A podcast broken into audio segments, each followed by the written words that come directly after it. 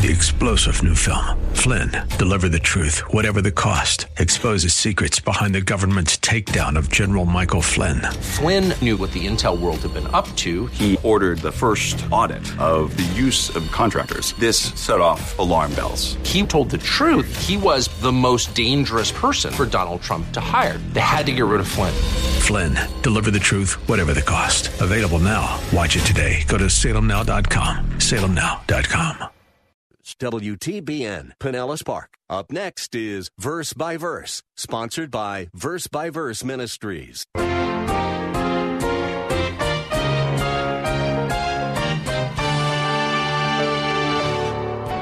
What does this tell us about the character of our King? It tells us that he's interested in us when nobody else is. It tells us that Jesus welcomes us with all of our sins, because we, we are spiritual lepers. All of our sins, all of our problems, all of our needs. He is not aloof. He is not distant. He's approachable. He's open-hearted to us, even though, as I said before, because of our sin, we are all moral and spiritual lepers. What a Savior. How wonderful it is to have a God and Savior who is genuinely interested in us, a Lord we can come to no matter what our condition or situation. Welcome to Verse by Verse with Pastor Steve Kreloff. Pastor Steve is the teaching pastor at Lakeside Community Chapel in Clearwater, Florida. Today we will be continuing the message Pastor Steve began in our last class. If Jesus is Lord, He is Lord over everything, including disease. Now that amazing fact illustrates an even more amazing spiritual truth. If you can follow in your Bible, please turn to Matthew chapter eight, verse two. And the first attribute of Jesus that Matthew shows us is that, number one, he is approachable. It's a precious truth. It's a precious passage. He is approachable. We begin with verse two. And a leper came to him and bowed down before him. Matthew has decided that the best place to begin revealing Christ's kingly authority over disease was by telling us about the time that a leper came to Jesus for healing. And the reason this is the best place to begin is because in the ancient world, leprosy was the most dreaded, the most fearful, the most terrible of all diseases. And most of us don't have a whole lot of knowledge about leprosy. So I want to read to you from the commentary of, of uh, Matthew by Doctor William Hendriksen, what he has to say about leprosy. And he makes it clear in the footnote that after consulting with several renowned, renowned physicians about leprosy, he has some knowledge of it. And here's what he has to say. It's a little bit lengthy, but it will arrest your attention. The disease which we today call leprosy, I might add, it's also called Hansen's disease, but the disease which we today call leprosy generally begins with pain in certain areas of the body. Numbness follows. Soon the skin in such spots loses its original color. It gets to be thick, glossy, and scaly. In fact, the affliction is called leprosy because it makes the skin scaly. The Greek word lepos or lepis, meaning scale. As the sickness progresses, the thickened spots become dirty sores and ulcers due to poor blood supply. The skin, especially around the eyes and ears, begins to bunch with deep furrows between the swelling so that the face of the afflicted individual begins to resemble a lion. Fingers drop off or are absorbed. Toes are affected similarly. Eyebrows and eyelashes drop out. By this time, one can see that the person in this pitiful condition is a leper. By a touch of the finger, one can also feel it. One can even smell it, for the leper emits a very unpleasant odor. Moreover, in view of the fact that the disease-producing agent frequently also attacks the, the larynx, the leper's voice acquires a grating quality. His throat becomes hoarse, and you can now not only feel, see, and smell the leper, but you can hear his rasping voice. And if you stay with him for some time, you can imagine a peculiar taste in your mouth, probably due to the odor. All the senses of the well person are engaged in the detection of the leper. And so you can understand just from, from that why leprosy was the most feared of all diseases in the ancient world. And in its advanced stage, it just disfigured people and made them, quite frankly, repulsive. There was absolutely no known medical treatment for leprosy that time. It was more uh, it was more than a disease that just caused the body to, to rot away. If it was just that, it would be horrible. But on top of that, leprosy had tremendous social implications because this disease was contagious. According to Leviticus thirteen, an individual with leprosy was commanded, this is what the law said, commanded to live alone. Could live in a in a colony of lepers, but he couldn't live and be by those who didn't have this disease. So he was to have no social contact with non-lepers. Wherever he went, it was commanded that he would cover his his mouth and cry out, unclean, unclean, wherever he went, because that was to warn people to keep away from him. Could you imagine that? Always covering your mouth, having to cry out with that raspy throat and, and grating voice, unclean, unclean. And so this disease carried with a tremendous social stigma, made it different from all other diseases in the ancient world. No one touched a leper. No one wanted to be around lepers. Lepers were forbidden to enter synagogue services and even worship at the temple in Jerusalem. In fact, it wasn't even allowed for a leper to enter the city of Jerusalem, nor could he enter any walled city. So he always had to be outside of, of a city.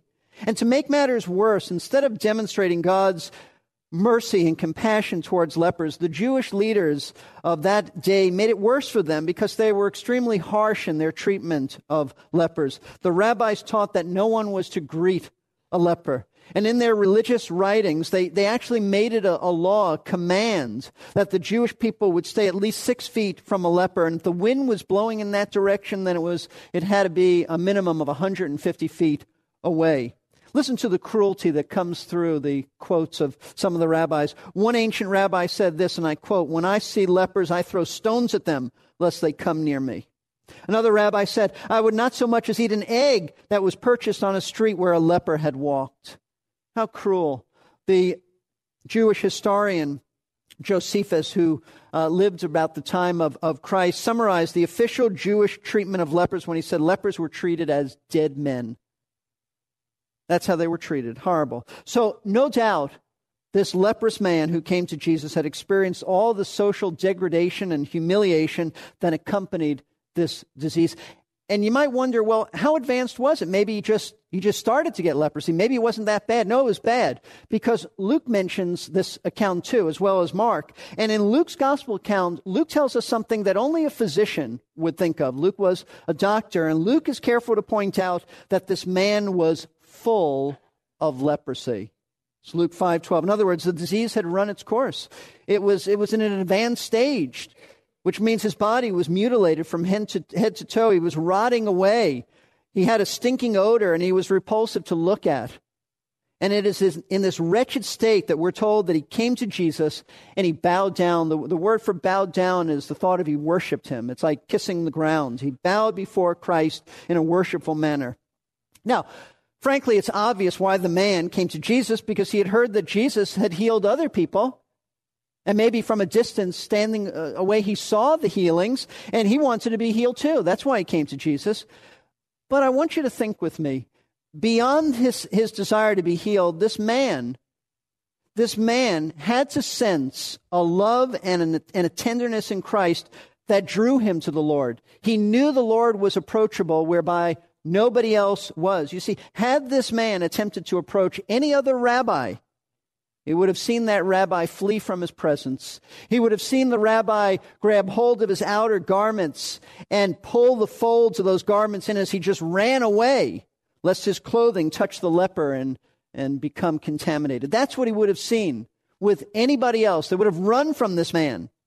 In fact, lepers normally didn't approach anybody. In Luke chapter seventeen, verse twelve, we're told of ten lepers who asked Jesus to heal them.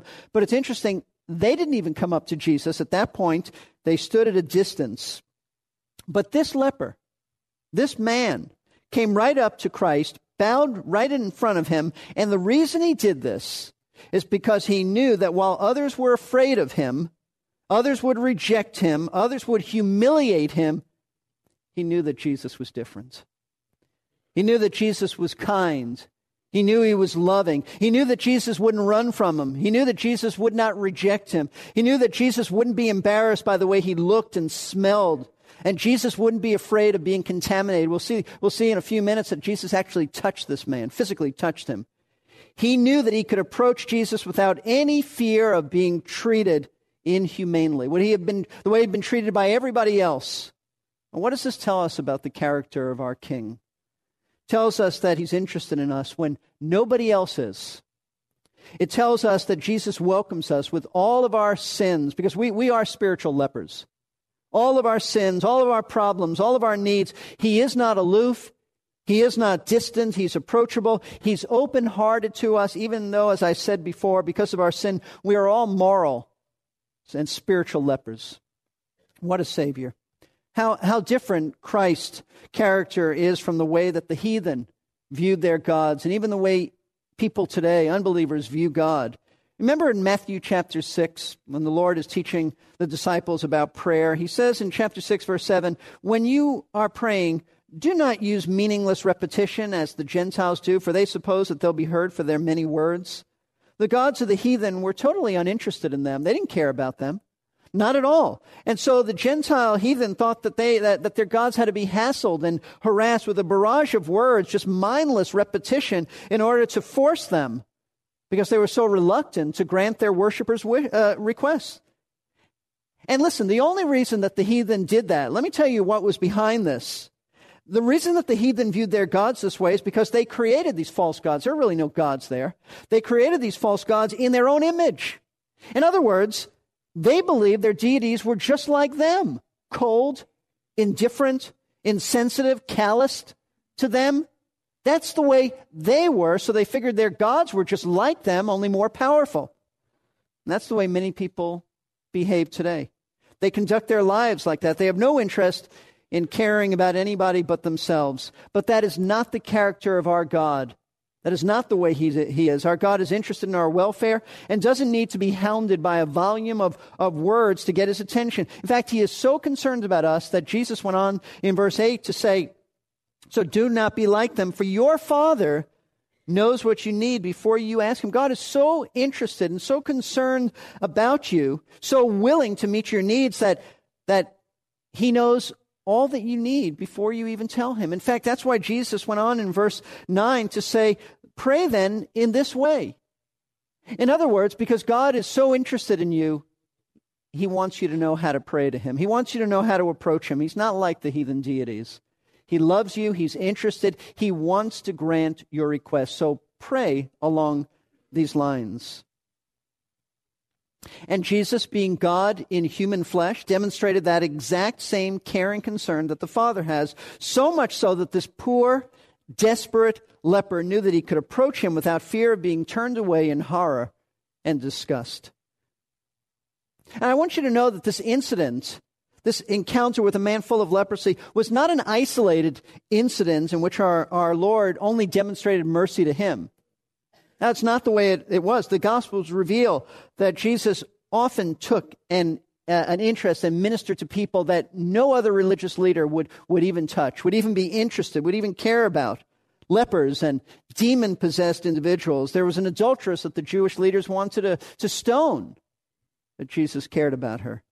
There was an immoral Samaritan woman that, that no Jewish person would even have contact with, let alone have a conversation and minister to her.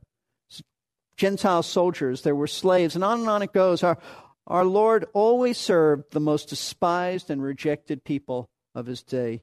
And you can be certain that he will serve and minister to you the same way when no one else cares about you. And we all have that. We all we all know that there are people who disappoint us. We all know that even, even our closest of friends hurt us at times, or we have expectations, but they don't they don't meet those.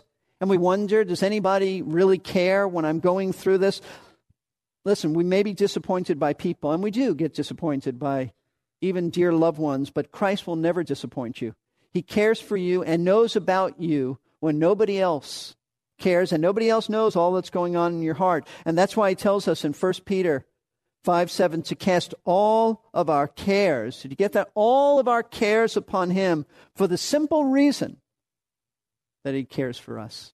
What a, what a wonderful truth. But I think there's another valuable lesson to learn from the way that Jesus received this leprous man. Not only does this, this incident reveal how approachable and how, and how available Christ is to us, but it's also a very valid reminder to all of us to make sure that we're the kind of people that others feel comfortable approaching, that we're the kind of people that others feel they could just walk right up to us and, and share their hearts.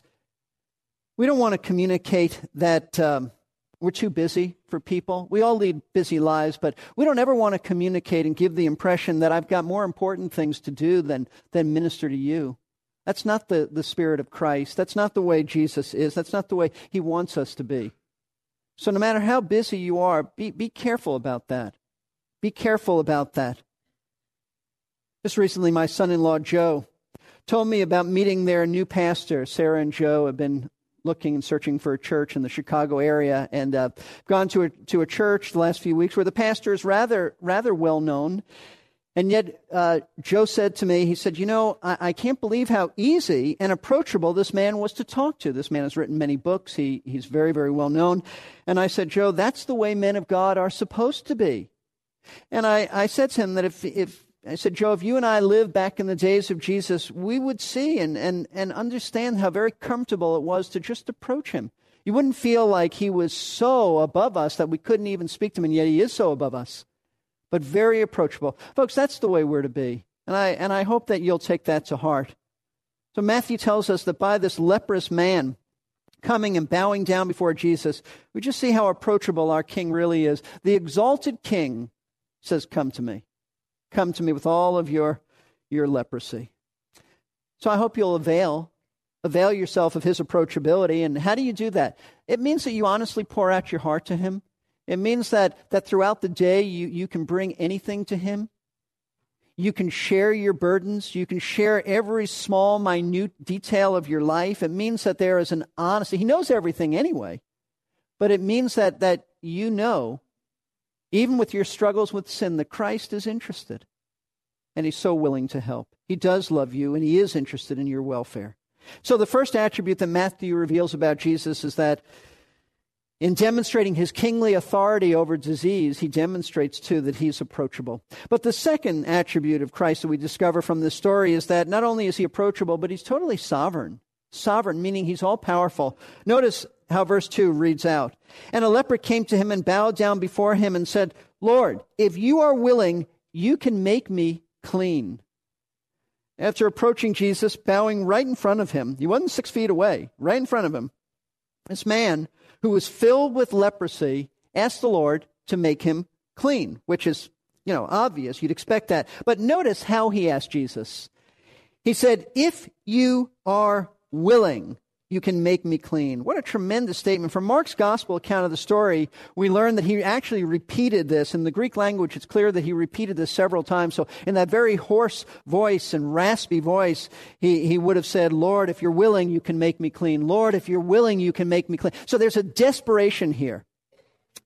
Obviously, this man was aware of Christ's ability to heal people. As I said, he probably had observed many others being miraculously healed by the Savior, and he wanted to experience Christ's healing power too. But notice that in asking the Lord to heal him, this man acknowledges the Lord's total sovereignty. He's not just thinking about himself. He's thinking about Christ. He recognizes he has absolute authority and power. And he says, Lord, he says, I, I know you can do this. I would like you to heal me. But then he says, I recognize that you might, it might not be your will. If you are willing, you can make me clean. I know you can. I don't know if you're willing. In other words, though he acknowledges Christ has all the sovereign power of the universe at his disposal to heal him, he's willing. This is a tremendous submission to, of this man's heart to Christ's authority. He is willing to remain a leper, a repulsive, disgusting leper all of his life, because there's no other hope. Not in that era, outside of Jesus healing him.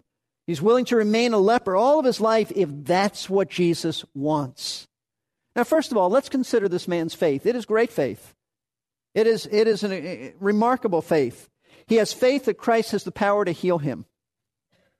I remind you, leprosy in that era was an incurable disease, and I believe it is still incurable today, though it can be controlled. As I told you, it is today commonly known as Hansen's disease. And I believe, and there are people with, with leprosy in third world countries. I believe it can be controlled, but I do not believe that it can ever be uh, totally cured. And in that era, Nobody got over it unless there was a healing like this. In fact, let me show you the attitude that people had in biblical times about anyone being cured of leprosy.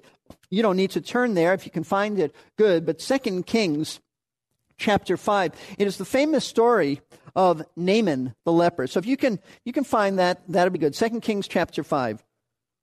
Naaman, we're told, well, let me read it to you and you'll you'll get it yourself.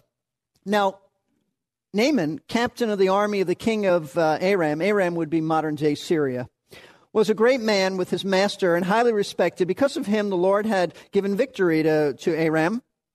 The man also was a valiant warrior, but he was a leper. Now, the Arameans had gone out in, in bands and had taken captive a little girl from the land of Israel, and she and she waited on Naaman's wife. She said to her mistress, "I wish that my master were with the prophet who is in Samaria. Then he would cure him of his leprosy." So she tells him about a prophet in Israel that he can get over his leprosy. Naaman went in and told his master, saying, "Thus and thus spoke the girl who is from the land of Israel." Then the king of Aram said, "Go now, and I'll send a letter to the king of Israel."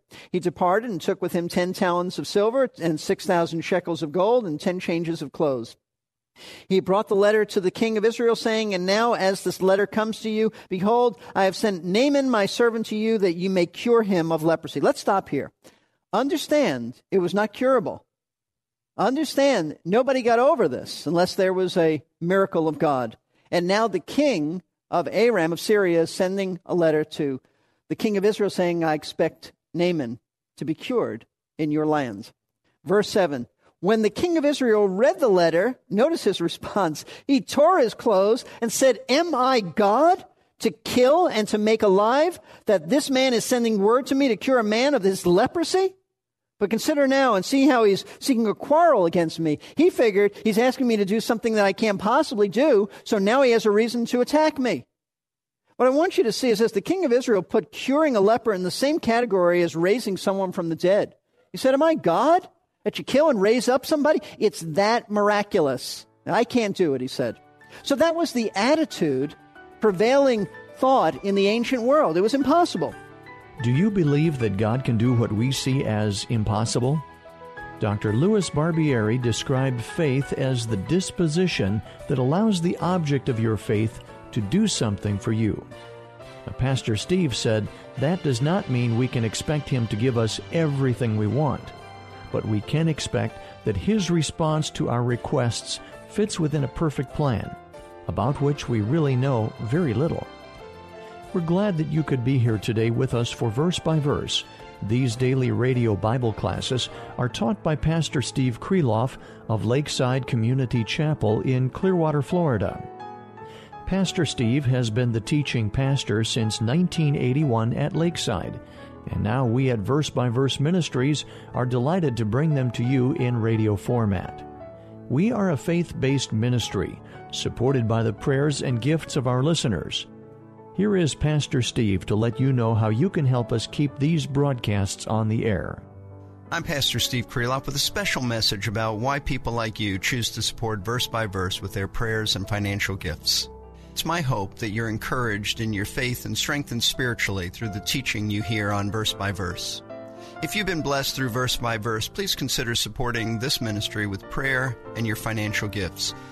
You can call seven two seven, four four one, one seven one four. That's seven two seven, four four one, one seven one four. Or drop us a line at P O. Box fifty-eight eighty-four, Clearwater, Florida, three three seven five eight. That's P O. Box fifty-eight eighty-four, Clearwater, Florida, three three seven five eight.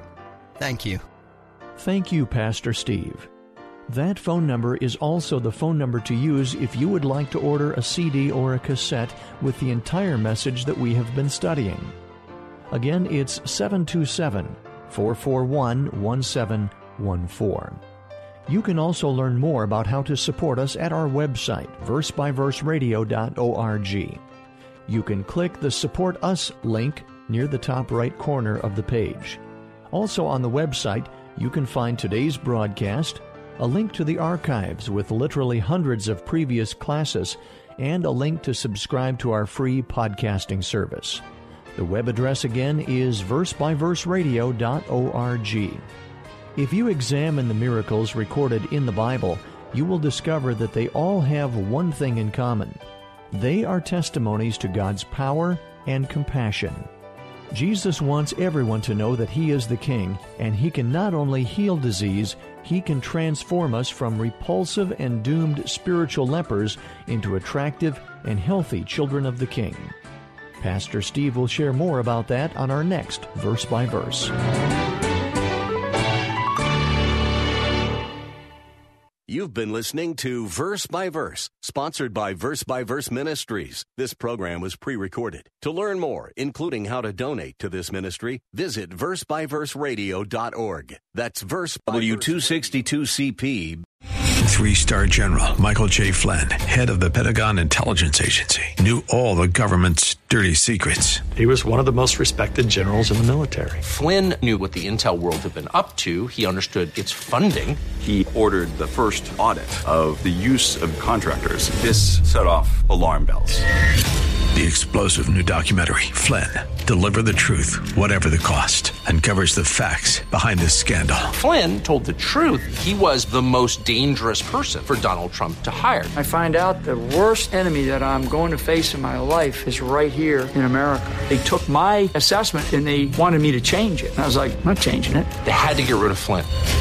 With in-depth interviews, archival footage, and never-before-seen personal records of the man behind the headlines. I just felt like I was drowning. Flynn, Deliver the Truth, Whatever the Cost. Available now. Watch it today. Go to salem now dot com. salem now dot com.